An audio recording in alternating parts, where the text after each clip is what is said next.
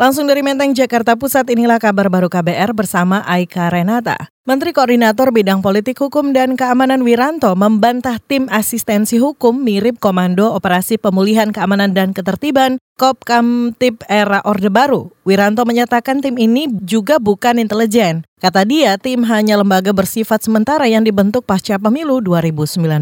Ini bukan intel, bukan lembaga intelijen dia. Dia lembaga yang bersifat sementara, ya, ad hoc, hanya untuk kepentingan pasca pemilu ini saja. Hanya tugasnya apa? Tugasnya menganalisis, membantu menganalisis, membedah kasus-kasus hukum yang sudah ditentukan oleh polisi.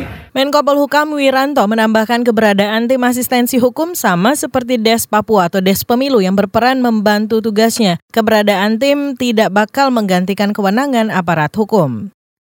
Kita beralih saudara paslon nomor urut 02 Prabowo Subianto Sandiaga Uno menang di Jawa Barat. Laporan selengkapnya disampaikan reporter KBR Siti Sadi Dahavsyah. Saudara Komisi Pemilihan Umum atau KPU telah mensahkan rekapitulasi perhitungan suara tingkat nasional untuk Provinsi Jawa Barat. Pasangan 02 Prabowo Subianto dan Sandiaga Uno memenangi suara di provinsi ini, yakni sebesar 59,93 persen atau lebih dari 16 juta suara. Pasangan 01 Joko Widodo dan Ma'ruf Amin meraih lebih dari 10 juta suara atau 40,07 persen dari suara yang masuk. Dengan begitu, pasangan 02 memenangi suara di 11 provinsi dari total 34 provinsi se-Indonesia, sedangkan pasangan 01 menguasai suara di 16 provinsi. Sampai saat ini, tersisa 9 provinsi yang belum direkapitulasi oleh KPU.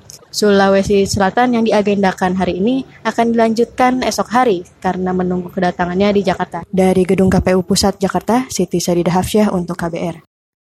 Kita beralih saudara, Presiden Joko Widodo memerintahkan Menteri Agama Lukman Hakim Saifuddin mengkaji gagasan untuk mewajibkan aparatur sipil negara atau ASN Muslim membayar zakat lewat Badan Amil Zakit Nasional atau Basnas. Gagasan ini sebelumnya diusulkan Kepala Basnas Bambang Sudibyo. Jokowi menyatakan jika Menteri Agama menilai gagasan itu sudah mendesak, maka akan dibuatkan payung hukum berupa peraturan Presiden. Sesuai usul dari Pak Ketua, nanti Pak Menteri Agama, apakah sudah waktunya untuk dibuatkan perpres bagi ASN.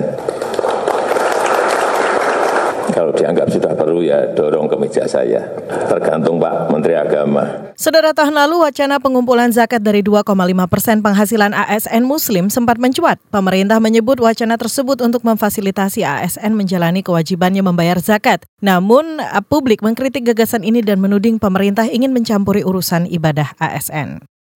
Kita beralih ke informasi lainnya, Saudara Kementerian BUMN menyatakan dana untuk mudik gratis 2019 mayoritas berasal dari anggaran promosi dan pemasaran masing-masing perusahaan plat merah. Hal ini diungkapkan Deputi Kementerian BUMN Edwin Abdullah saat rapat dengar pendapat dengan DPR. Menurut Edwin, anggaran tersebut biasanya dikelola langsung oleh sekretaris perusahaan. Namun ia tidak merinci jumlah anggaran yang dialokasikan tiap BUMN. Kalau Pertamina ini masuknya dia ke corporate communication karena dia sekalian untuk promo daripada produk. ASDP Pelni itu juga masuk kepada kos anggarannya di marketing dan corporate communication. Kereta juga karena dia sekalian untuk event promonya dia. Demikian juga PLN. Tapi sebagian besar BUMN adalah menggunakan dana corporate communication and promotions. Saudara, eh, sebelumnya 100 dari seratusan perusahaan plat merah menggelar kegiatan mudik gratis barang BUMN 2019. Mereka kabarnya siap memberangkatkan 250 ribu pemudik ke berbagai kota tujuan di tanah air. Dan tahun lalu saudara hanya 60-an BUMN yang terlibat dalam kegiatan tersebut. Demikian kabar baru dari kantor Berita Radio KBR, saya Aika Renata.